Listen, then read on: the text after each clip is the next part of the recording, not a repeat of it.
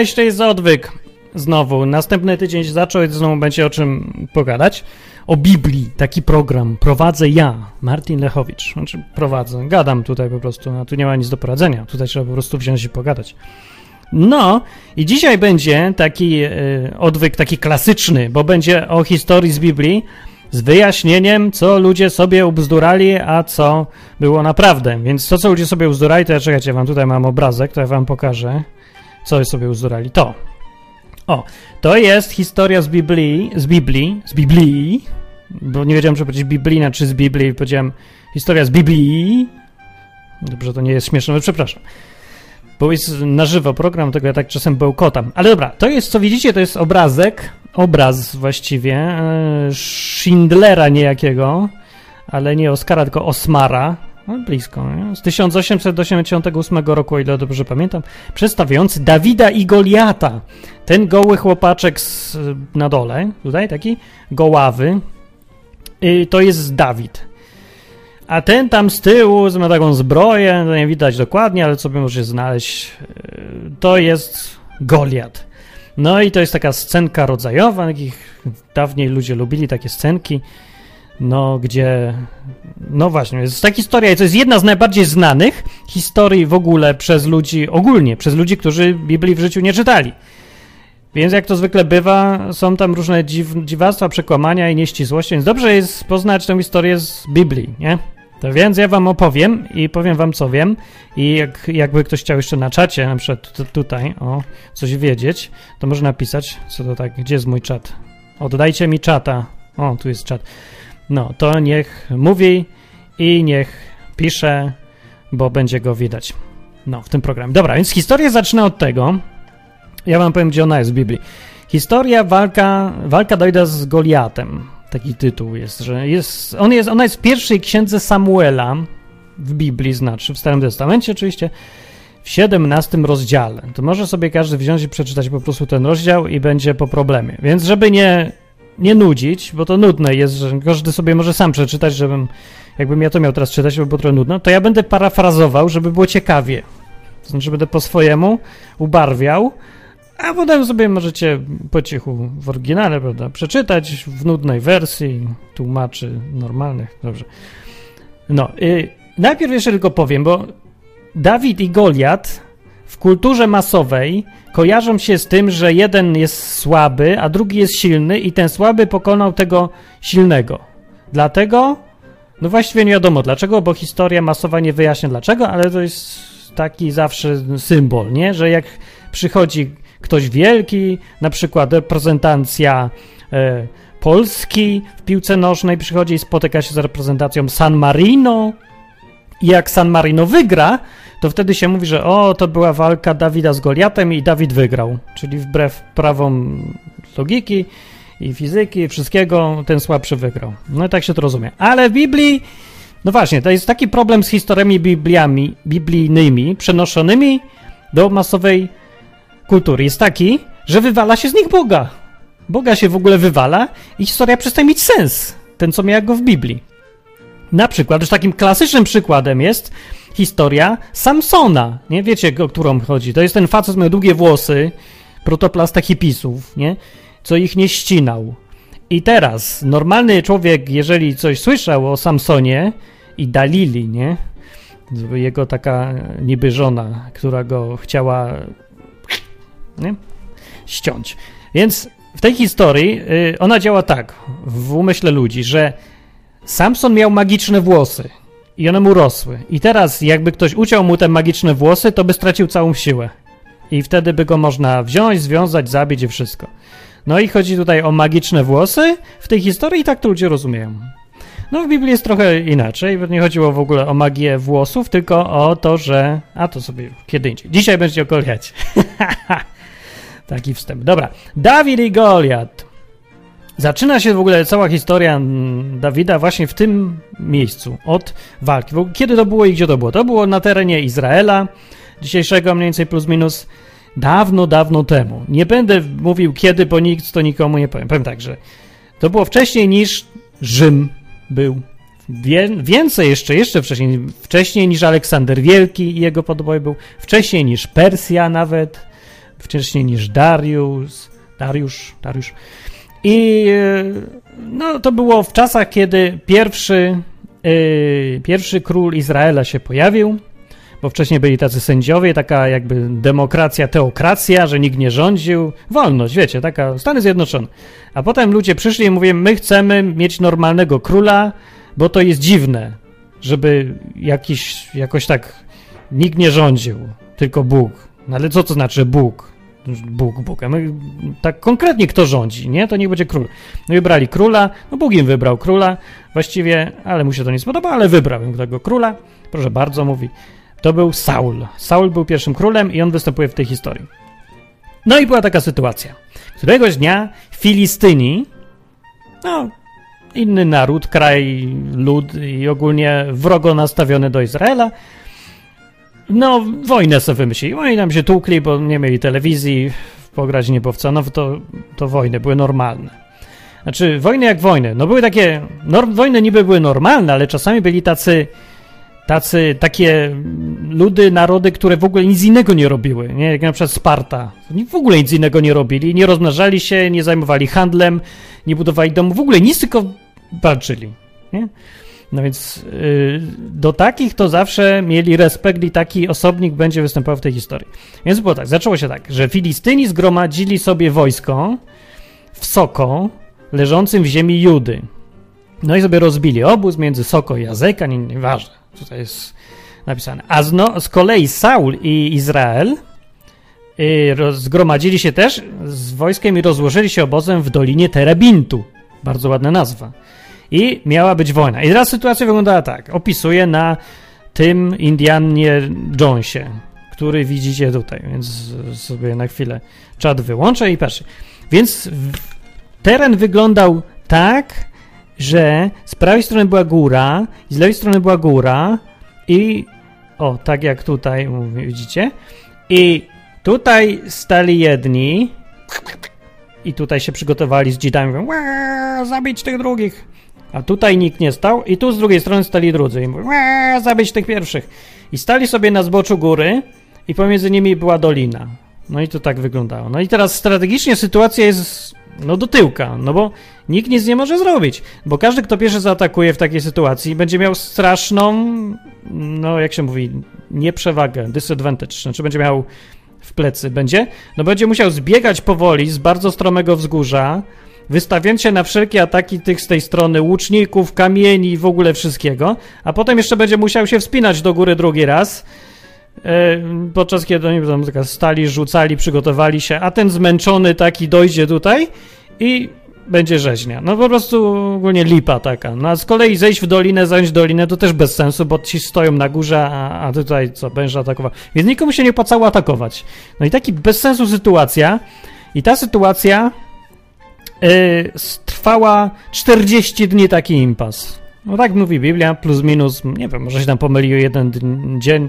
Ja bym się o to nie czepiał. No i dobra, i teraz na początku tej sytuacji yy, zwykle, tradycyjnie w wielu narodach yy, rozwiązywało się takie y, sprawy wojenne, y, no były takie różne zwyczaje. Jednym z fajniejszych zwyczajów wojennych w wielu kulturach w ogóle to było u Indian też na przykład. No, więc y, zwyczajem było to, że zamiast się wszyscy tłuc bez sensu i robić jedną wielką rzeźnię, to czasami się brało po parę osób z przeciwnych drużyn i oni w imieniu wszystkich się walczyli. Sobie walczyli między sobą. No I wszyscy kibicowali. No coś takiego jak dzisiaj piłka nożna. Tylko, że tam stawką było wygranie wojny albo przegranie wojny. No tak w praktyce to, to ja nie wiem dokładnie, czy to tak naprawdę honorowo działało i wątpię, prawdę mówiąc. Ale używano tego, bo po pierwsze fajna rozrywka. Jak się idzie, na wojnę, to, no to po to, żeby się trochę pobawić, a nie tylko dać zabić w ogóle. Nie wiadomo, że dla łupów i, i w ogóle dla chwały wojennej. No dobra, ale pooglądać sobie też, pokibicować to każdy lubi. Mężczyzna. No i zawsze lubił i, i lubić będzie. No to po pierwsze. Po drugie, nawet jeżeli druga strona nie dotrzymała umowy i nie poddała się po przegranej swojego bohatera, to y, śmierć bohatera, już sam fakt, że naszego największego bohatera pokonał ich bohater, no demoralizował mocno grupę, nie? że wystawiamy na większego bohatera, a on przegrał, przerżnął. No to jesteśmy tacy, lipa, panie, znowu nam się nie udało, znowu my Polacy, znowu nam dali w tyłek, bez sensu. No, więc łatwo było potem, dużo łatwiej zawsze wygrać ze zdemoralizowanym przeciwnikiem. No i taka była sytuacja.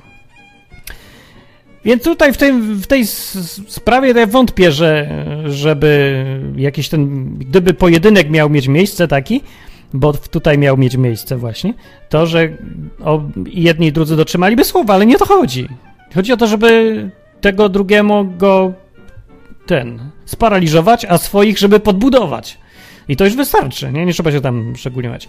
Więc było tak, że przyszedł koleś, Filistyńczycy mówią tak, zrobimy starym zwyczajem tradycyjnie, bo mamy akurat na składzie fajnego gościa. Nazywał się on Goliat, nazywał, oni tutaj w Biblii mówią, że to jest harcownik, harcownik, pochodzący z Gad. I tutaj jest jego opis, uwaga. Był wysoki na 6 łokci i jedną pięć. Teraz wam powiem, ile to będzie. Na, hełm, na głowie miał hełm z brązu, ubrany był w łuskowy pancerz z brązu o wadze 5000 cyklów. Miał na nogach nagolennicę z brązu i brązowy zakrzywiony nóż w ręku. Nie wiem, co to za tłumaczenie, ale tak mówię. No i opisuję, że drzewce włóczni było jak wół tkacki, grot ważył 600 cyklów żelaza i poprzedzał go giermek niosący tarczę. Tak jak macie tutaj na tym obrazku. Gdzie jest ten obrazek? Halo, obrazku. Tu. To by się nawet zgadzało, że tutaj ten giermek przynajmniej jest, niosący tarczę. No ale opis tak średnio się zgadza tego rysunku. Dobra. No i teraz, na, po ludzku mówiąc, według tego opisu, a, bo są pewne różnice w opisach. E, w Biblii masorejskiej, w tekście Biblii tym takim najbardziej żydowskim, czyli tym kopiowanym przez stulecia skrupulatnie przez żydowskich fanatyków od Biblii, jest właśnie ta liczba sześciu, e, ile tam mówiłem, sześciu łokci i pie, sześć łokci, jedną pięć. Ile to jest? To są jak w mordę szczelił 3 metry. Gość miał 3 metry według tego opisu. W innych tłumaczeniach z kolei, Septuaginta na przykład, tłumaczenie greckie Starego Testamentu, albo z, w zwojach z nadmorza martwego, jest poprawiona ta liczba, albo może oryginalna, kto wie, i ona po przetłumaczeniu na normalne miary wynosi gdzieś 2 metry z hakiem. No więc poprawili 3 metry na 2 metry. Pytanie, ile Goliat miał wzrostu? No możecie sobie znaleźć to pytanie, bo to jest częste pytanie pojawiające się gdzieś tam w internecie, w programach, gdzieś tam Discovery na pewno powiedział. No i no, ile by nie miał, pewne jest, że któryś z tych ludzi, co spisywali i kopiowali tą Biblię, nie uwierzył w to, co mówi ten drugi. Znaczy, ktoś tutaj dał ciała i poprawił oryginał. Albo poprawili z 2 metry na 3 metry, albo z 3 metry na 2 metry.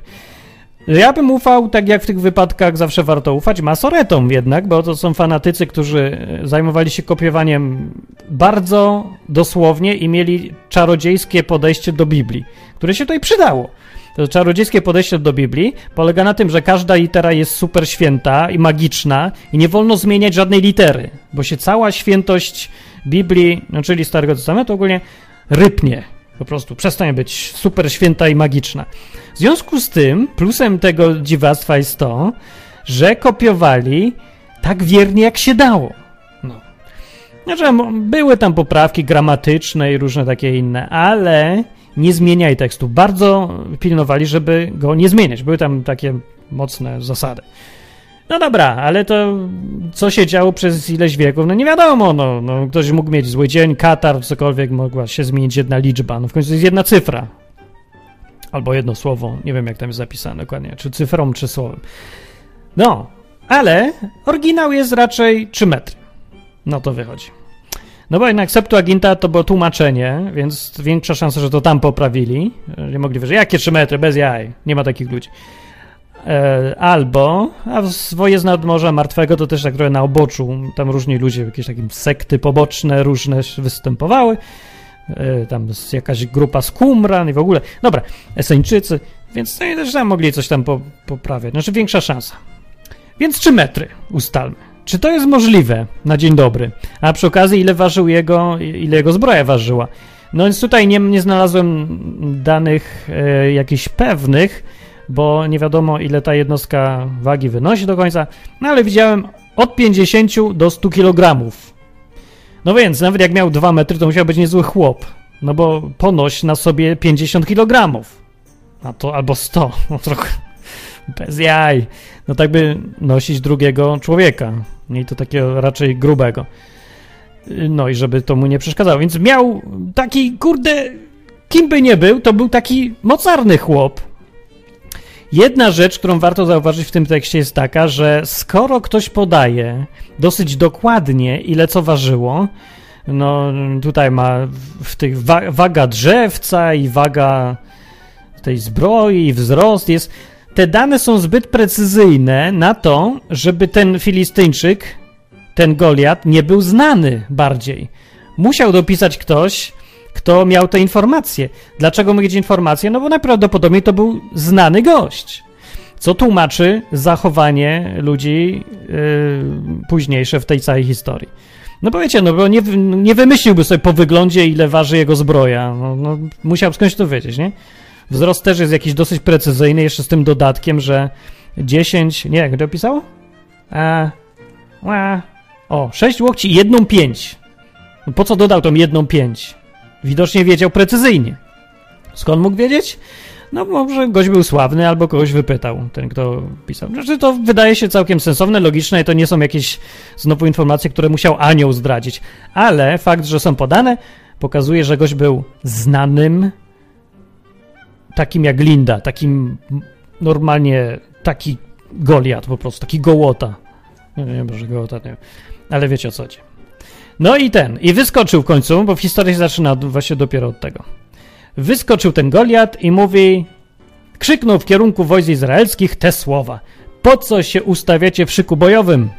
I tu się założę, że zaklął, ale na pewno, no, gdzieś to zginęło w tłumaczeniu, że ktoś musiał musiał zakląć, no nie, bo bluzgać, kląć w ogóle. No w takich sytuacjach trzeba zwyzywać przecież innych. No i tutaj nie cytuję dokładnie wyzwisk, tylko takie bardziej ogólne są wyzwiska, ale jakby ktoś chciał zrobić scenkę, na przykład sketch, jak to wyglądało, to powinien zakląć wielokrotnie, żeby ona była realistyczna.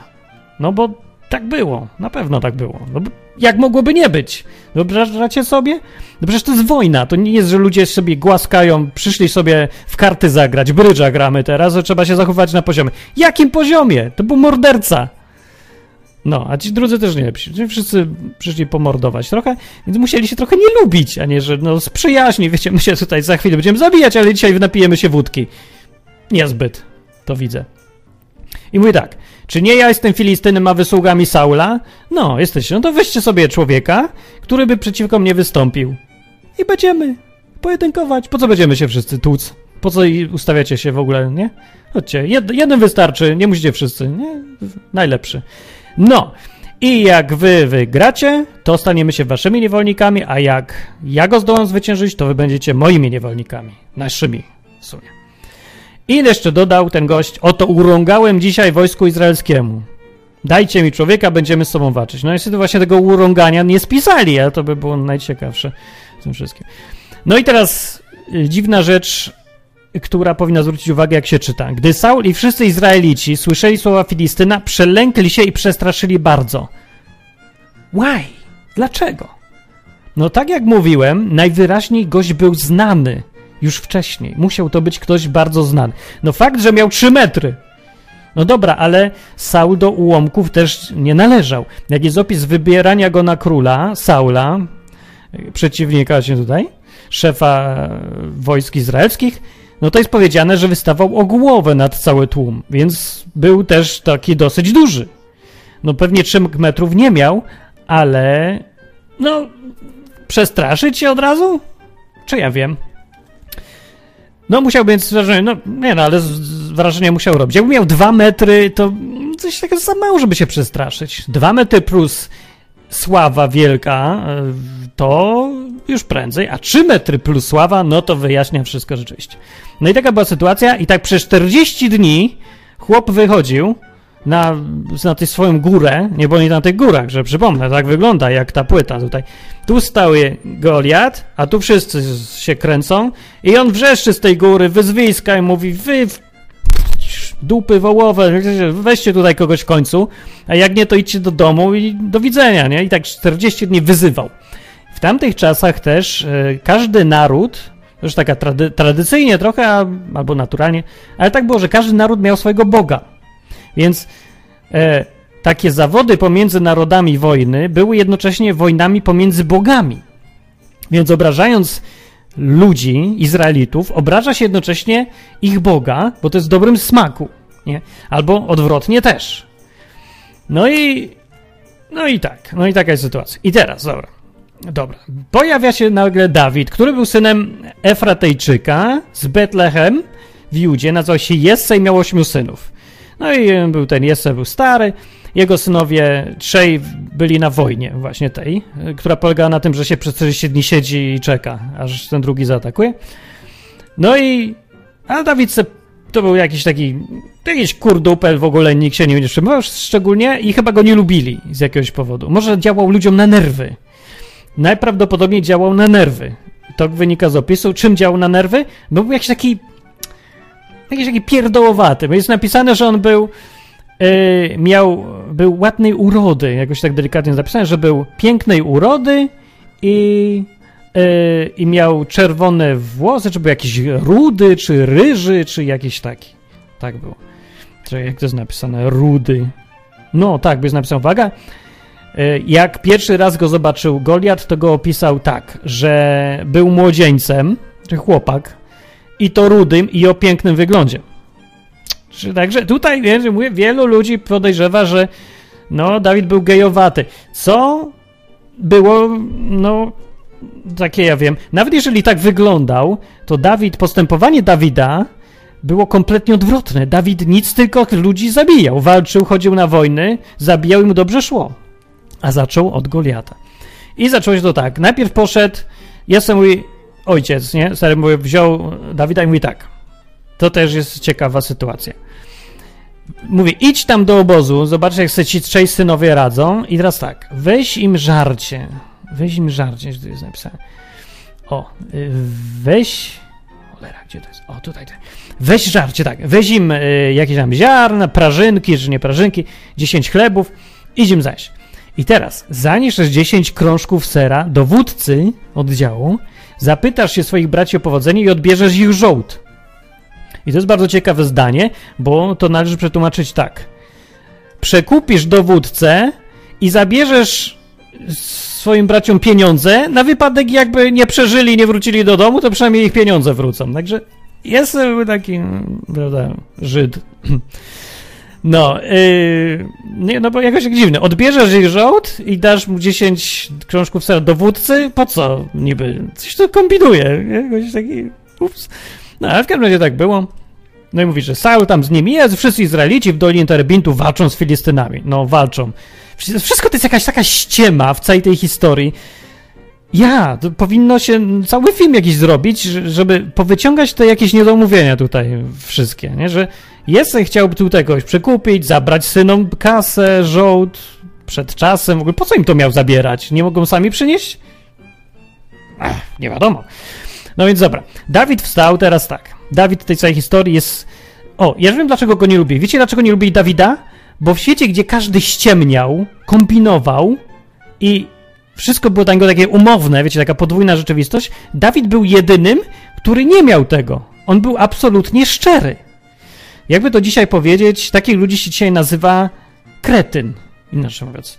Optymista, taki no wierzy we wszystko, po prostu pomylone troszeczkę. No, no więc go nie lubili, bo ich irytował, działał na nerwy, co widać z tej historii wszystko. No popatrzcie sobie. Więc wstał ten Dawid rano, poszedł, idzie. Zbliżył się do obozu, to wojsko tam e, wyruszyło na pole walki, wzniosło wojenny okrzyk i stało. I stanęło i krzyczało tylko. No i Izraelici ustawili swoje szyki bojowe, Filistyńczycy ustawili szyki bojowe i wszyscy stali. I wkurzali tego drugiego, żeby zaatakował, bo taka sytuacja była, że no, nie opłaca się.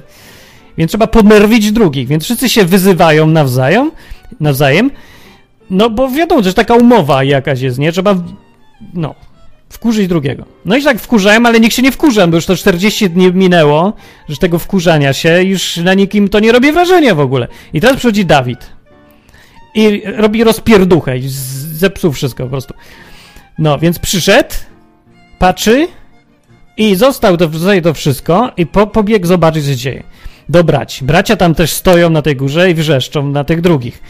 I mówi tak, że gada, co tu się dzieje, o co chodzi? I nagle patrzy Dawid, a tam wychodzi ten Goliat. Pierwszy raz go widział, chłop ma 3 metry.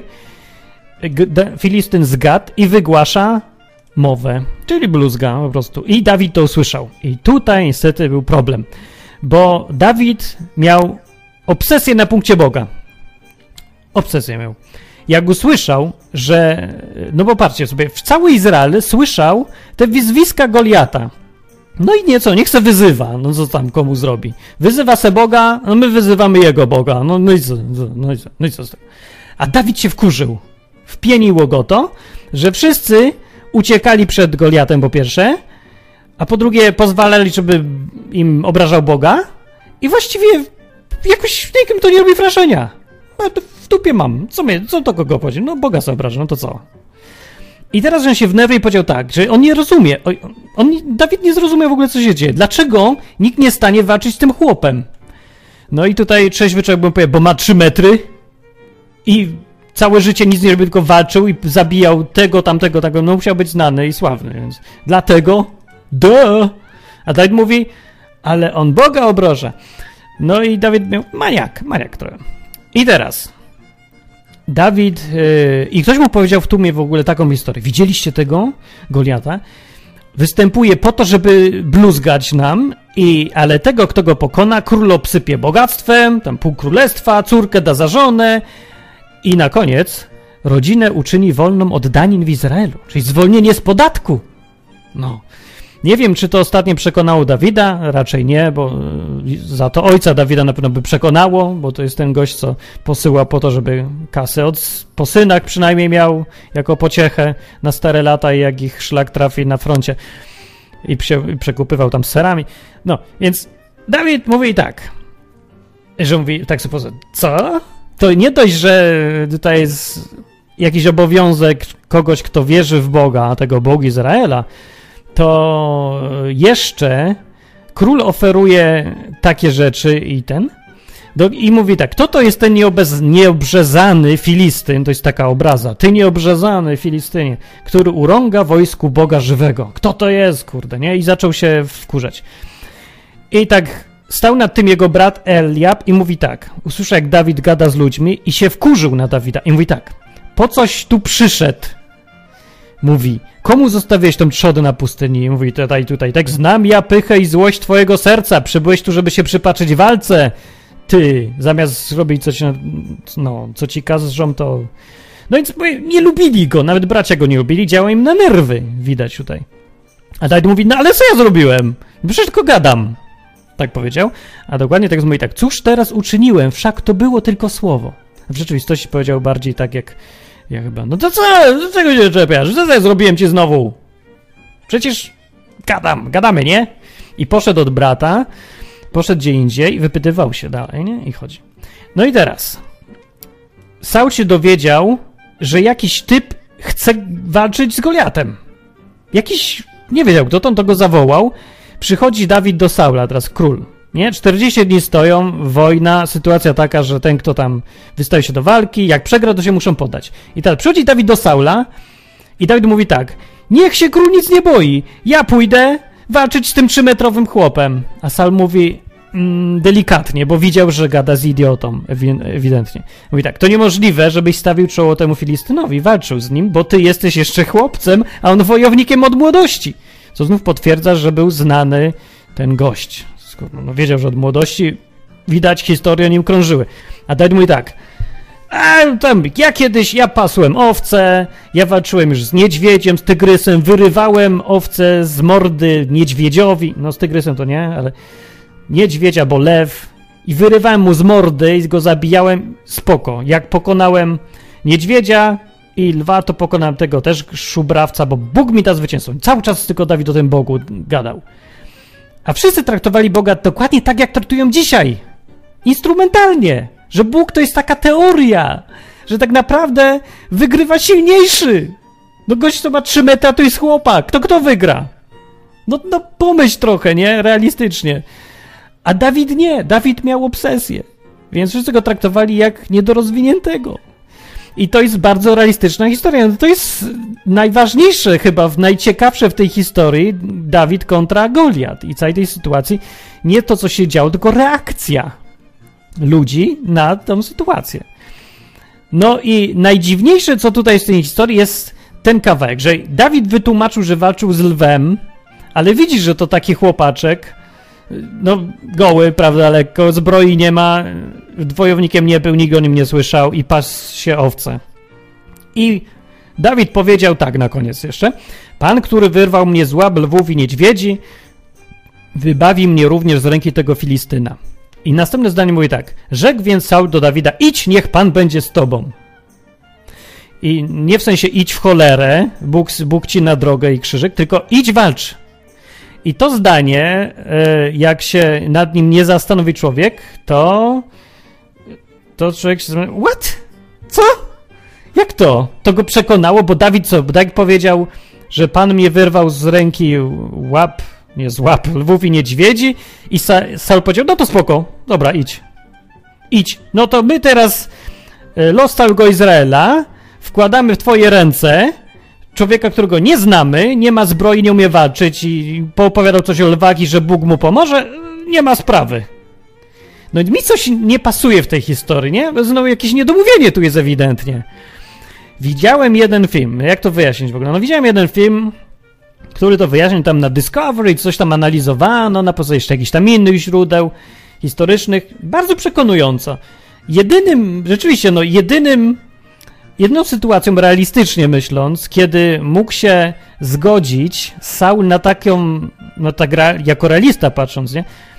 E, a nie że wierzący, że cud nagle nastąpi. Tylko Saul był realistą. Zresztą widać po reszcie księgi Samuela, że właśnie za to go Bóg odrzucił. Za ten jego realizm, za to, że robił no tak jak chciał, a nie tak jak mu Bóg kazał. Kompletnie nie wierzył. Nie miał żadnej wiary, przekonania, że Bóg może realnie coś robić. Tak jak Ludzie dzisiaj znowu. A Dawid miał, to jest ta różnica najważniejsza. Więc dlaczego Saul się zgodził? No bo pewnie coś kombinował. Najprawdopodobniej chodziło o to, że chciał zrobić jakąś małą dywersję. Przyjdzie ten chłopaczek, będzie walczył z tym trzymetrowym chłopem, no to wszyscy się będą gapić. Zobaczmy, co się dzieje, bo to jest, to po prostu mózg staje. Nie? Każdy by przyszedł zobaczyć, co się dzieje, rzuciłby wszystko, co robi i przybiegłby z tam z 50 kilometrów, jakby mógł. Zobaczyć, jak walczy chłopaczek z 3-metrowym bohaterem lokalnego świata. Nie. No, więc sam pewnie kombinował, że podczas kiedy wszyscy będą gapić, to zrobimy jakąś dywersję, zajdziemy od tyłu, albo co. No, tu jest, nie, jest, nie jest to opisane, ale mniejsza z tym. No, można się domyślić, że o to chodziło, bo co inno, co innego mogło chodzić? Że co, sam nagle uwierzył, że że co się niby stanie. No. No więc Saul y, zabrał się do roboty i tak, ubrał Dawida w swoją zbroję. Włożył tam hełm, coś tam, kask. No ale Dawid był za mały i nie mógł w tym chodzić. To było za ciężkie, niewygodne, a on w ogóle nie umiał chodzić w zbroi. No to powiedział, zdjął to z siebie i mówi, nie, nie potrafię się w tym chodzić, nie umiem, sorry, zdjął. Wziął kij, wybrał sobie pięć kamieni ze strumienia, włożył je do torby i wziął proce. I z tą procą poszedł. Teraz, co to jest proca? No proca y, wygląda tak jak właśnie na tym obrazku, nie wiem, czy go widać dobrze, będzie. Wbrew pozorom, no dobrze, czekajcie, może mi się uda powiększyć wam ten obrazek. Jak wygląda proca? Nie wiem, czy się tłumaczy jakoś ta proca yy, na dzisiejsze, ale popatrzcie. Proca, proca to jest to coś, co on ma w ręce. Tak wygląda proca. No dzisiaj proca to jest co innego, ale Kiedyś to był taki kawałek właśnie materiału czy tam czegoś. Do środka się wsadzał kamień dokładnie tak jak na tym zdjęciu i się tym wywijał nad głową. No i trafiał albo nie. No taki rodzaj e, łuków. Znów widziałem film na Discovery, także się wam pochwalę. Mogę tutaj? O co chodzi? Że proce, wbrew pozorom, to się wydaje, że to jest jakieś nieporozumienie w ogóle. Wbrew pozorom były zabójczą bronią. Ludzie ćwiczyli się, byli procnicy, którzy byli odpowiednikiem łuczników. Proce były celniejsze niż łuk. No, były. E, robię jakieś tam, widziałem te eksperymenty, albo tam relacje, nie relacje, zapiski czy coś. Procnicy, był, no, nie wszystkie ludy miały taką e, broń, ale były takie, które się specjalizowały w procy i właśnie w tym regionie, w tamtym czasie proca była jedną z takich broni popularnych. Także nie, nie że wziął sobie coś takiego, z, wymyślił nagle znikąd i wziął i wy, wygrał. Nie, no wziął tą proc, procę jako porządną, groźną broń. Znaczy groźną jak groźną, na gościa, na trzymetrowego gościa to trochę się wydaje niedorzeczna broń. E, no ale wziął. No. No i co? No i poszedł. I teraz idzie. Wszyscy się gapią. Ten Filistyn yy, patrzy się, no, jak idzie na niego, koleś z procą i nie dowierza. Przed nim idzie giermek i niesie tarczę. Nie, oczywiście. No i patrzy się ten Goliat i mówi tak, czy ja jestem psem, że wysłaliście mi jakiegoś pasterza z kijem? Bo Dawid poszedł z kijem i tym, no nie wiem po co mu ten kij był w ogóle, no że z procą to tak, ale z kijem? I zaczął bluzgać i wyzywał, i przyzywał bogów swoich. I mówi, ten popieprzony Bóg Izraela, jaki, czy to są popieprzeni ludzie? No, zaraz będzie po robocie. No i zaczął tam. Zresztą to tradycja taka była, że trzeba się po prostu wyzywać. W ogóle to było trochę obrażające i ja się nie dziwię w ogóle, że Goliat wyzywał. Dlaczego było obrażające? No bo no, wojna przynajmniej w tamtych czasach, nie mówię o jakichś wojnach, barbarzyńskich wojnach totalnych, jak druga wojna światowa, czy coś, ale kiedyś wojny miały taki kodeks honorowy i tradycje różne. I w tym momencie naruszono tą tradycję, bo do pojedynku bierze się naprawdę wojowników. To jest też rodzaj takiego trochę szacunku dla przeciwnika.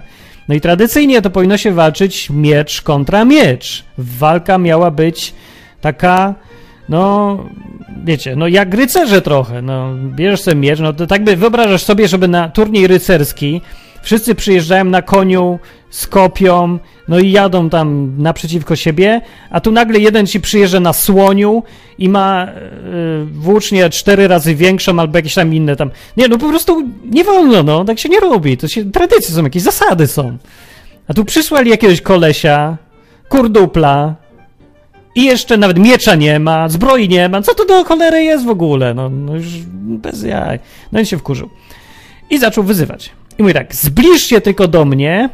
I tutaj następuje na pewno w oryginale seria wyzwisk i bluzgów, ale nie napisali. Napisali tak, a ciało twoje oddam ptakom powietrznym i dzikim zwierzętom.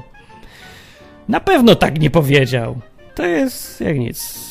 Może ktoś na czacie powiedzieć. Możemy zrobić konkurs, co naprawdę powiedział Goliat do Dawida. No. I złorzeczył Filistyn Dawidowi, przyzywając tych bogów i tak dalej. Aha, no dobrze, to też było. I Dawid odpowiedział tak: Ty idziesz na mnie z mieczem, dzidą i zakrzywionym nożem, a idę na ciebie w imię Pana zastępów, Boga wojsk niebieskich, którym urągałeś. I teraz Goliat już wiedział, że to wariat. I cały Izrael wiedział, że to wariat. I Filistyńczycy wiedzieli, że to wariat. I zrobiło się ciekawie. I o to chyba chodziło Saulowi, który najprawdopodobniej w tamtym momencie kogoś tam oddział dywersyjny wysłał na tyły. Ale to już nie jest opisane i możemy się go domyśleć. I daj mój dalej. Dziś Pan odda cię w moją rękę i utnę ci łeb. I oddam trupy wojsk filistyńskich na żerb ptactwu powietrznemu i dzikim zwierzętom. Co oni tam z tym dzikim zwierzętom? Niech się przekona cały świat, że jest Bóg w Izraelu. I to było właśnie to, czym się różnił Dawid od całego Izraela. Bo nikogo nie było stać na to, żeby aż tak uwierzyć Bogu. Wbrew oczywistym faktom. Zaufać Bogu. No przecież nie jest nigdzie napisane, że gdzieś w tej sytuacji Bóg, że, że miał proroctwo, że nagle nie, anioł do niego przyszedł i mu powiedział walcz, bo wygrasz. Nie! Dawid sam z siebie to zrobił. Idiota! Idiota, debil! W takich sytuacjach ludzie z kościoła, z kościoła chrześcijańskiego kościoła baptystów w Krakowie, jak ja robiłem podobne rzeczy, no nie na taką skalę, ale ryzyko jakieś podejmowałem, ufając Bogu, mimo że Bóg mnie nie powiedział na ucho, zrób to, zrób tamto, tylko ja mówię, Bóg to zrobi. Nie wiem, czy to zrobi, ale ryzykuję. To samo zrobił Dawid. I w takich sytuacjach chrześcijanie mówili, wypróbowujesz Boga. Co ty robisz? Nie wolno tak robić. Wystawiasz Boga na próbę. A Biblia mówi, nie wolno wystać Boga na próbę. No to to samo zrobił Dawid. Przecież, dokładnie to samo, nie? Wariat. Trzeba samemu trochę pomyśleć, a nie wystać Boga na próbę. I to jest jedna z ważnych rzeczy, które w tej historii są istotne i nie, nie można ich przegapiać. Że Dawid zrobił to sam z siebie, a nie w odpowiedzi na głos proroka, anioła czy kogoś tam. Czy wizję. Nie miał wizji, nic nie miał. Tak się bzdurał, bo był wariat, był pomylony. Uważał, że Bóg mu pomoże w najbardziej niedorzecznej sytuacji. I jeszcze powiedział na koniec, no widać po tym jak mówi, niech widzą, wiedzą wszyscy zebrani, że nie mieczem ani dzidą Pan ocala. Nie mieczem ani dzidą Pan ocala. Tylko jak się okazało, Pan ocala procą. Nie? Ponieważ to jest wojna Pana, więc on odda was w nasze ręce. Jedynym wytłumaczeniem, że Dawid to mówił, było to, że albo zwariował, może miał schizofrenię, głosy, nie wiem, ale na pewno w to wierzył. Bo nie da się. Człowiek, który nie wierzy w to, naprawdę wierzy, że Pan odda e, w Twoje ręce Twojego przeciwnika, no nie idzie przeciwko komuś, kto jest niedorzeczny, silniejszy. No. no więc wstał ten Filistyn, idą, wojna. Idzie Dawid z drugiej strony. A Dawid nie idzie, Dawid biegnie. Pobiegł szybko na pole walki przeciw Filistyna, po tym zboczu. Może spadł nawet, bo był nieobyty trochę, tak. Nie wiadomo. E, no i wziął w końcu, wyciągnął z, z tej torby kamień, wypuścił go z procent zrobił tak. I trafił. I Filin dostał tu, w czoło. Jest napisane w czoło, ale myślę, że tak trochę niżej w czoło. Dlaczego ja tak myślę? No bo ja wiem, co się dzieje, jak człowieka tutaj walniesz. Spróbuj, ale to nie da, samemu siebie to się nie da. Spróbuj wziąć kogoś na próbę i go tak popchnąć tutaj. Nie wiem, co tu jest, człowieku, ale to jest jakiś taki czuły punkt czy coś. Jak się tu dostanie, to leżysz w ogóle.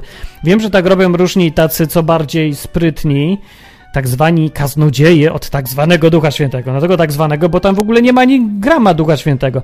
Właśnie wywołują tak zwane padnięcie pod wpływem Ducha Świętego. Tak naprawdę jest padnięcie pod wpływem tego, że cię ktoś tu popchnie. Jak cię ktoś tu popchnie, to spadniesz, choćbyś nie wiem, czy wierzył w ducha, czy nie wierzył w ducha, bo nie wiem, dlaczego to tak działa.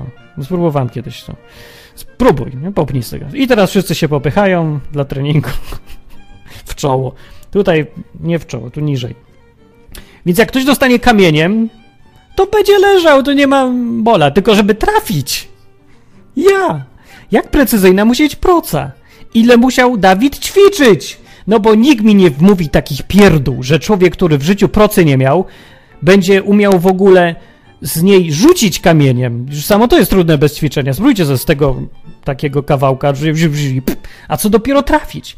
Po ćwiczeniach oczywiście to się da i to bardzo precyzyjnie, ale bez ćwiczeń mowy nie ma. O tym w tekście nie ma, ale to jest absolutnie jasne, że Dawid musiał znać się na tym, na tej broni. Dawid był po prostu bardzo niestandardowym gościem. Jedna z ważniejszych rzeczy, której ludzie nie zauważają w tej historii, jest nie jest ta, którą ja tutaj zauważyłem, że Dawid pokazał, dlatego wygrał, bo wygrał. Gość został kamieniem, da, Goliat spadł ten 3 metry wzrostu i 100 kilo wagi, ryb na ziemię. No to Dawid podszedł, jedyne co mu zostało to wziąć jego miecz i uciąć mu łeb. I dokładnie tak zrobił. Więc wszyscy w panice, bo bohater przedwieczny Filistynów padł. Więc się przestraszyli bo Dawid opowiadał im o Bogu. W takich sytuacjach, jak gadasz o Bogu i yy, masz zamiar zrobić coś niedorzecznego naprawdę i to niedorzeczne się stanie, to ludzie się dostają strachu, bo wychodzi na to, że to musiał być Bóg, bo to jest tak niedorzeczne, tak, taki jakiś what the hell, co się tutaj dzieje? I się boją. Autentycznie i tak się stało. Wszyscy się przestraszyli, Izrael natychmiast dostał przypływu wiary cudownej, nagle, nagle wszyscy uwierzyli w Boga, od razu, że jest. Tak, dostali takiego, takiej pewności, ryb ruszyli. Nie myśleli już wtedy o tym, że tam góra, nie góra, strategia, strategia. Biegniemy! Napier... na niego, nie? Tak jak mówią e, ci kibole. Nie, to mówią ci, albo piłkarze mówili, idziemy rozpier... Bo wtedy wierzysz, że wygry... już wygrałeś i biegniesz, nie myślisz. to jest co, to, co może zrobić wiara jednego człowieka dla całego narodu, który nie wierzy tak naprawdę. Znaczy wierzy, nie wierzy, nie wiem, panie, ja tu wierzę w tego Boga, ale kto tutaj jest, żeby się tam z trzymetrowym gościem mierzyć? Nie, trochę wierzę, trochę nie wierzę. Jak Dawid pokazał cud, to wszyscy wierzą nagle. Tacy są ludzie, no nic nie poradzisz na to. To też wynika z tej historii Dawida i Goliata. Co jeszcze dodajmy na koniec? Czy ja powiedziałem w końcu to, co jest ważne? Nie wiem, ale to jak nie powiedziałem, to powtórzę. Dawid miał gdzieś tradycję. Olał tradycję. O to chodzi tutaj. Niezauważona rzecz. Olał wszystkie możliwe konwenanse, jakie były tutaj przyjęte. Olał wszystko, zupełnie olał. Olał to, że e, na przykład do króla się nie przychodzi po prostu, no nie wiem, przyszedł jakiś pasterz z serem i nagle się udał do króla powiedzieć, że ja będę teraz walczył. Olał to wszystko. E, olał to, że tradycja najprawdopodobniej wymagała, żeby się stawić z mieczem, zbroją. Zresztą Saul mu dał zbroję jako coś kompletnie oczywistego. A Dawid mu nie, nie robię nic oczywistego. Dawid nie robił nic oczywistego i Dawid olewał wszystko, wszystkie zwyczaje, tradycje, olał. Ma to gdzieś. I wygrał. Czy dlatego? Też nie. Oczywiście nie dlatego. Powód, że wygrałby tylko jeden, że wierzył w tego Boga, ale tak naprawdę to nie jest y, sam powód. Bo samo wierzenie w coś nawet bardzo tak jak wierzył Dawid, maniakalnie wierzył, wbrew wszystkim lękom naturalnym, niby właściwie sensownym, bo strach czasami nas chroni przed robieniem jakichś nonsensów, no, głupot zupełnie, nie? No wyobraźcie sobie gościa, że staje na autostradzie naprzeciwko tira i mówi stop.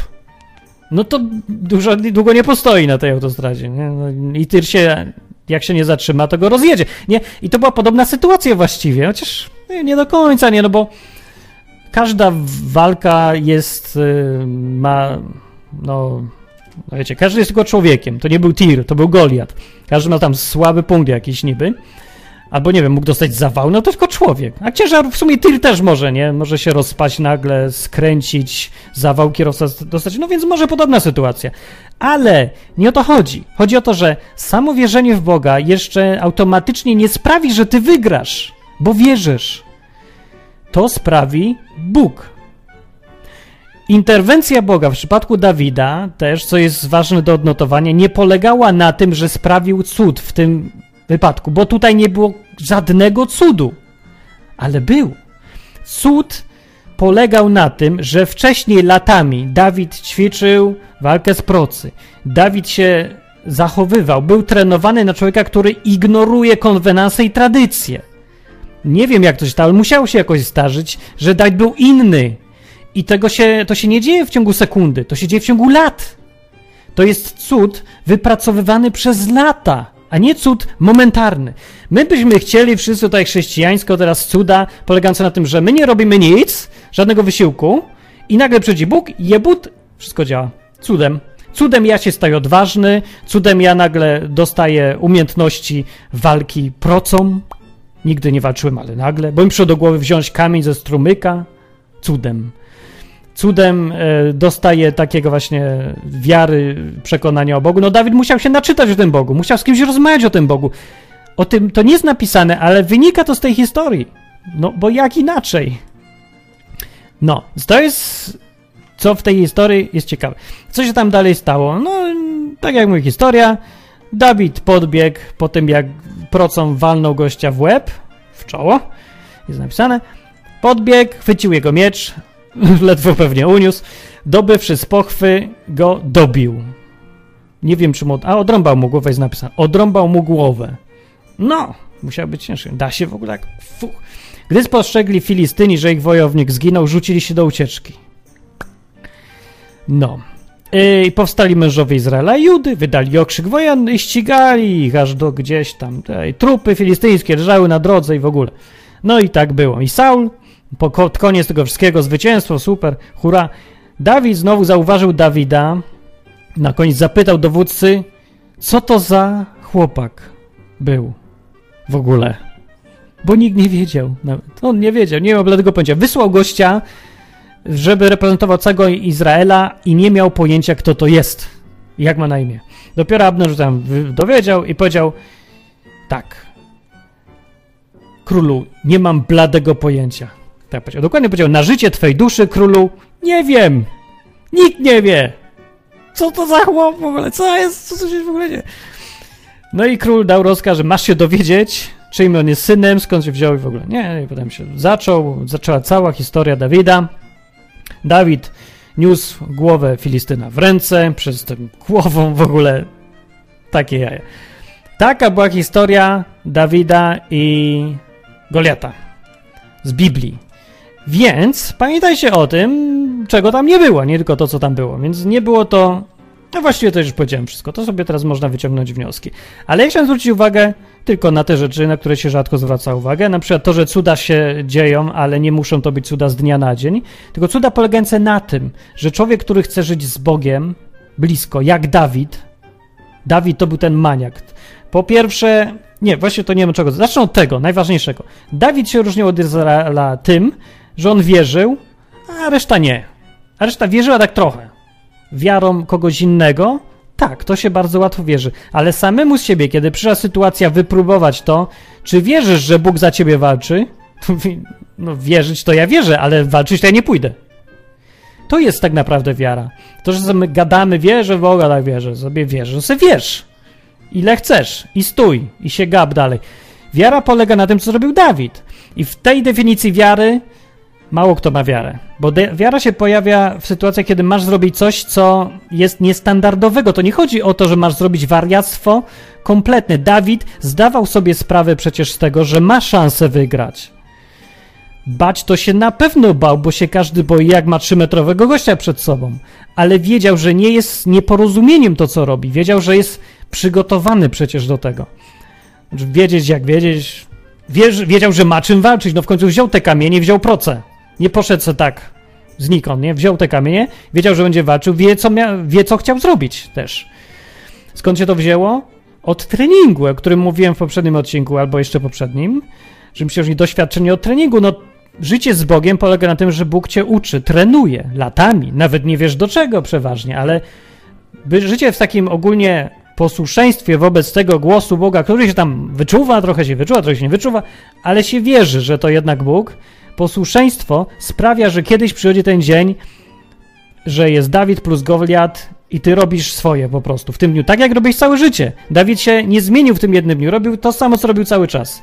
I w tym jednym momencie się okazało, jak bardzo, jaką wielką przewagę ma człowiek, który idzie za Bogiem, naprawdę i naprawdę w niego wierzy, nad kimś, kto się ufa i trzyma konwenansów, zasad, tradycji, tego, co zna, własnego doświadczenia. W doświadczenie ci mówi, że doświadczenie, konwenanse, tradycje zwyczaj mówią, że tak, jak się pojawia przeciwnik trzymetrowy, wojownik, to ty masz wystawić też wielkiego przeciwnika, wojownika i ktoś silniejszy ten wygra. To ci mówię doświadczenie. Ale tu nie ma Boga.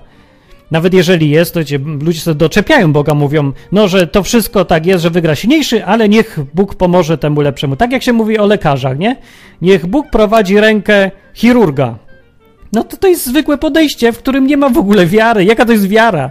Jakie, co to od ciebie wymaga powiedzieć, żyć swoim życiem i tylko dodać zdanie, ale ja wierzę w Boga. No, pff, to co, a ja nie i robię to samo co ty. To czym się różnimy? Niczym. Tym, że ty sobie wmawiasz pierdoły, że wierzysz, a ja nie na przykład. Więc hej, no wiecie, to trochę taki opieprzający odcinek, nie? Y, ale nie, no ja bym tylko po prostu chciał, żeby się nie oszukiwać, no. Izraelici mm, może, no nie wiem, że w tej historii nie jest powiedziane, czy się oszukiwali, czy nie.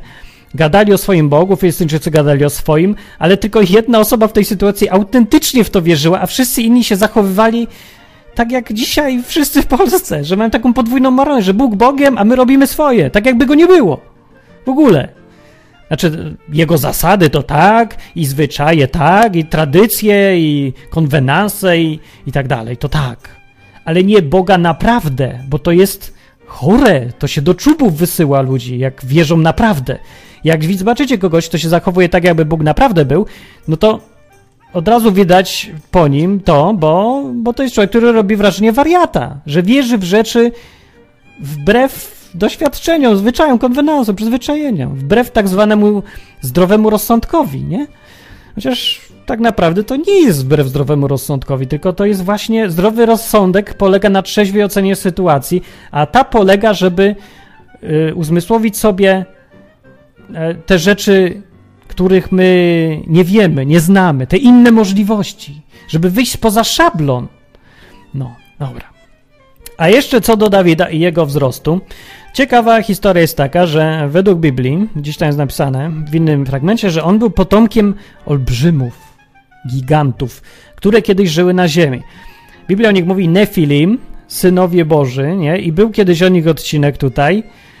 Yy, I w takiej sytuacji 3 metry, o których mówi Biblia, byłyby zrozumiałe. Ale pytanie, czy tacy ludzie byli. Tak tygodnioego, jak pyta Wojtała.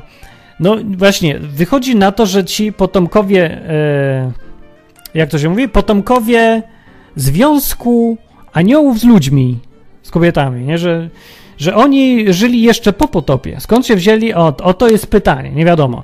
Bo potop przeżyło według Biblii 8 osób, więc albo któryś z nich miał materiał genetyczny jeszcze, nie, tych olbrzymów, i przeniósł go na swoich tam potomków i wyrośli tacy, albo Albo znowu był jakiś incydent, że e, ci, o których Biblia mówi, synowie Boży, znowu się ruchali z córkami ludzkimi i znowu się rodziły olbrzymy. Więc nie wiem, jedna albo druga historia e, no, musi być prawdopodobna, no bo trzecia mi jakaś nie przychodzi do głowy chyba.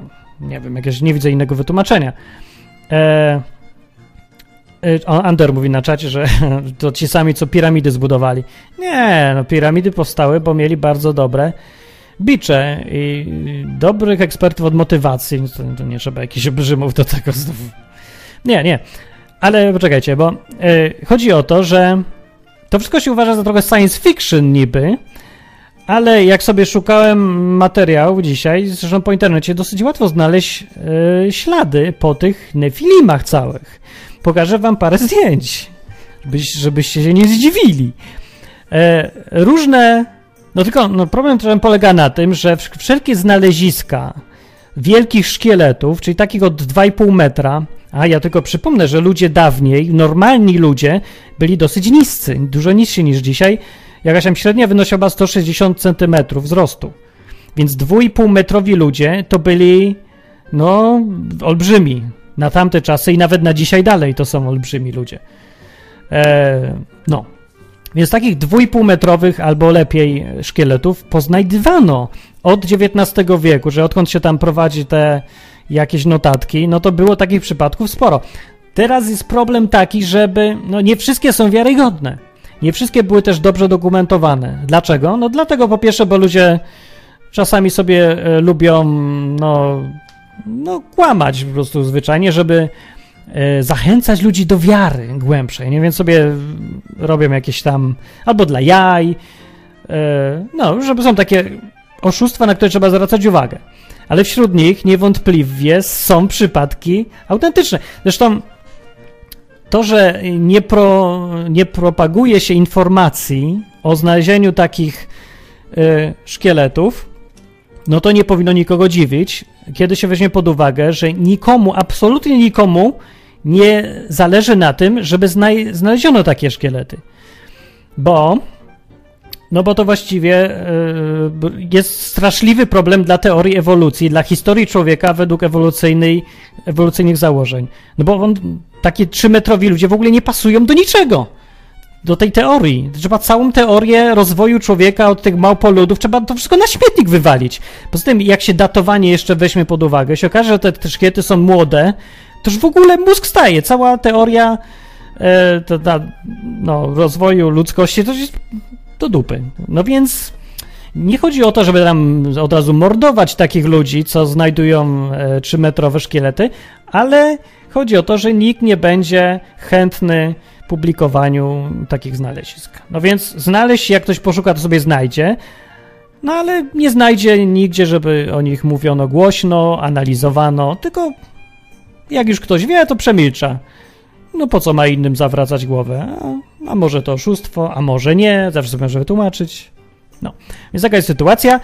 No, ja nie wiem, no to nie jest jakaś spiskowa teoria dziejów, tylko wyciąganie wniosków na z sytuacji dzisiejszej. No, załóżmy, że znalazłeś trzymetrowy szkielet. No to co? Zapraszasz telewizję i zapraszasz radio i wysyłasz informacje do towarzystw geologicznych.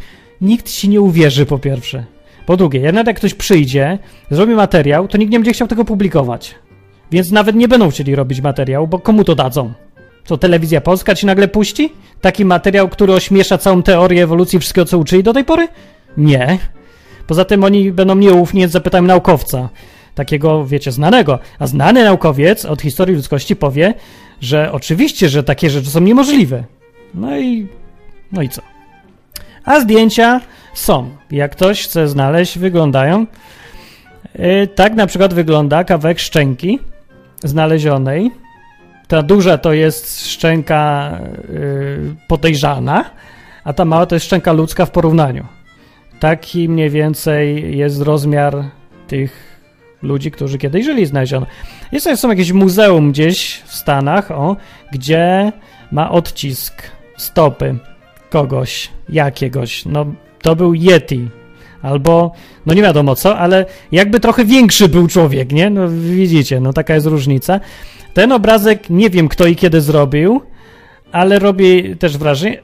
No, szkielet jakby duży w porównaniu z człowiekiem, który jest obok niego, ale najbardziej przekonujące, najciekawsze e, zdjęcie pochodzi e, z 2004 roku, czyli to jest nowe, bo to wszystko to są dosyć stare rzeczy, udokumentowane różnie. Może prawda, może nie do końca. No na pewno niektóre są prawdziwe, ale no mówię, trudno z dokumentacją. Też często znajdują to ludzie, którzy nie mają naukowego podejścia przy dokumentowaniu. Dlatego może być problem. Na przykład Ron Wyatt y, był amatorem ge geologiem. On tam twierdzi, że znalazł ślady Arki Noego, ślady po przejściu przez Morze Czerwone Izraelitów. No ale jego dokumentacja no była taka trochę, no nie do końca, jak się to mówi, taka nie spełniała kryteriów naukowych, poza tym sam nie ma tytułu naukowego, no więc widzicie, więc trochę dyskusyjne przez to to jest. Szkoda. Ale znalezisko w 2004 roku, jakie znaleziono, to jest jedno z tych takich najbardziej chyba przekonujących, z które ja widzę, gdzie są jakieś źródła informacji potwierdzające inne niż samo tylko zdjęcie. No bo zdjęcie, wiadomo, sobie możesz tam w Photoshopie zrobić. Znaleziono szkielet podczas e, no, szukania ropy naftowej w Arabii Saudyjskiej. Była tam firma i od firma, która robi tam odwierty, ona ma tam geologów, swoich tam archeologów, no i oni sobie czasem coś wykopują i wykopali. I informacja pokazała się e, w jednej z gazet, jak się nazywa gazeta, w Bangladeszu, muzułmańska gazeta, opublikowała takie informacje ogólne, że znaleziono e, szkielet giganta podczas szukania ropy. No, no i, teraz od razu wszyscy zaraz ploty, że o, gigant, a drudzy mówią, a, ściema, żart i w ogóle, a trzeci mówią, a to islam, to oni wymyślałem takie pierdoły, że nie można im wierzyć. Ale znalazłem y, stronę, która się nazywa objectiveministries.org. Autorem tekstu jest Richard, dr Richard Paley. On uczy na Uniwersytecie of Divinity and Theo, Theobiology. Co to jest? Nie wiem, ale wiecie, to jest jeden z tych kreacjonistycznych instytutów. Takich trochę naukowych, a trochę takich biblijnych. No więc wiadomo, że od razu tutaj ma minus, bo Biblię do, dorzuca. Ale człowiek zbadał sprawę, bo, mógł, bo on też nie wszystko wierzy i chciał sprawdzić, że to nie jest od razu żart, ściema i w ogóle. Więc zaczął szukać ludzi z tych odwiertu. No po prostu wziął i podzwonił, popisał. Znalazł tych ludzi i sytuacja była taka. Z tego jego informacji, które ja wam tutaj mówię. No jeszcze wam nie pokazałem, co, jak ten olbrzym... E, no dobra, ale była, była taka sytuacja. Rzeczywiście była geologiczny oddział firmy, który tam musi być zawsze, jak się tam kopie. E, I rzeczywiście od ludzi, którzy byli związani, techników, którzy tam był i z którymi gadał, i światło jakichś tam pracowników tej firmy. E, no, informacja jest taka, że rzeczywiście coś znaleźli. Tak, to na pewno coś znaleźli. Jedni mówili, że to, drudzy, że tamto, na więcej ludzi, że jakiegoś giganta znaleźli. I od razu, jak mówią świadkowie, pojawiła się nie wojsko, które to zabezpieczyło, jak głosiła gazeta z Bangladeszu, tylko tamta ichnia policja religijna, oni mają taką policję religijną. Jak ona się tam nazywa?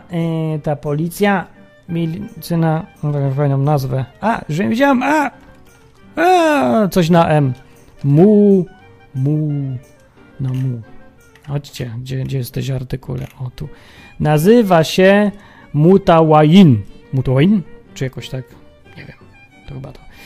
W każdym razie y, ona się zajmuje tym, żeby wszystko było zgodne z Koranem, Islamem i w ogóle. No więc przyszli, wparowali i jak opowiada y, gość, który napisał, był blisko tego, wparowali i skonfiskowali wszystkie y, nagrania, no po prostu wszystkie zdjęcia, komputery wzięli, zabrali i poszli. No bo tak się robi w takich sytuacjach i tyle. No i nie wiadomo.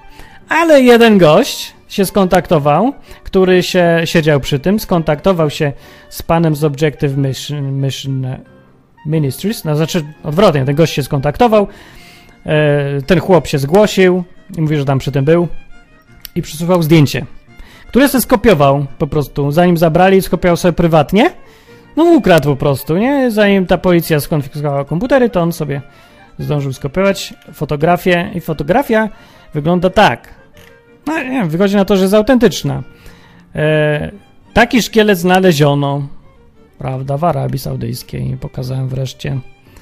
No, więc fajnie by to było sprawdzić dokładnie, ale problem polega na tym, że no niestety nie za bardzo się da. Jeżeli cokolwiek się znajduje w kraju muzułmańskim, to zawsze jest pewne, że położy na tym rękę rząd. Państwo, że państwo jest, e, no państwo i islam to jest jedno i to samo, więc no nie ma szans się do tego dostać, zbadać i sprawdzić. No można tylko podzwonić po ludziach, ludzie będą chcieli być anonimowi zawsze, to jest też zawsze pewne, no bo tam, tam sobie no nie ma żartów, prawda, w takich sytuacjach. No i, no i co, no może możemy mieć, mamy tylko zdjęcie i możemy sobie je pooglądać, które są wykradzione. Dużo ludzi powie, że tak, ściema, czy nie ściema. No nie wygląda to ani trochę na ściemę. A że się nie publikuje tego, no to mnie to zupełnie nie, nie dziwi. Nie wiem, was to dziwi? Robi wrażenie, prawda? Dokładnie zgadza się ze wszystkimi innymi szkieletami, zgadza się z opisem biblijnym i w ogóle się ze wszystkim zgadza. To, to jest gość, który miał 3 metry, no tak wyglądał mniej więcej Goliat. No, gość o takiej konstrukcji i takiej wielkości powinien mieć ze 3 metry. Także opis się zgadza, także wychodzi na to, że no ktoś nie zaufał Biblii znowu i to nawet ci, co tłumaczyli Septuagintę i poprawili tam na dwa metry, a tu wychodzi, że tacy ludzie żyli, no. No wiecie, jeżeli są ich szkielety, to to już nie jest teoria. O ile to nie jest e, jakaś ściema Photoshop czy coś, ale trochę jest tego za dużo. To nie jest teoria, tylko no to jest potwierdzenie, że Biblia mówi prawdę, że naprawdę żyli jacyś olbrzymi na ziemi. No to, to przez to mózg staje, to się włos jeży na głowie, że jak to, to tak naprawdę było? Naprawdę jacyś aniołowie z jakimiś tam dziewczynkami, prawda, sobie potem się rodziły trzymetrowi ludzie? No, szkielet widziałem, no to wychodzi. No wygląda trochę większą niż 3 metry, no może 3 z hakiem będzie, nie? Może. Jeszcze razem to pokażę jak wygląda to zdjęcie, co goś ukradł i przysłał z wykopalisk w Arabii Saudyjskiej. No i tyle. Tyle na koniec odcinka o Goliacie. Piszcie komentarze, jak jeszcze jakieś inne informacje z tej historii wam przychodzą do głowy, to w komentarzu na stronie www.odwy.com możecie napisać, możecie wysłać linka, możecie robić co chcecie z tym nagraniem w ogóle i... aha. No i na koniec powiem, że po odcinku zawsze we wtorki, przecie we wtorki na nagranie na żywo, bo potem są e, wieczory odwykowe, gdzie sobie możemy o tym wszystkim pogadać, na żywo popytać, po, no luźniej bardzo e, jest już całkiem. I w tym miesiącu jeszcze powiem, że odwyk sponsoruje, podtrzymuje i tym miesiącu odwyk działa dzięki głównie Karolowi, który finansuje to wszystko, ten program, że można pogadać i posłuchać, poczytać o Biblii, poglądać obrazki i pogadać na czacie. No, to głównie na swoich barkach niesie Karol. Karol, dzięki wielkie za sponsorowanie odwyku i wszystkim innym też, ale Karolowi największe, bo najwięcej nosi na plecach. No, także do następnego razu. Mówi Martin Lechowicz o Dawidzie i Goliacie. Przemyślenia na www.odwyk.com. Bye.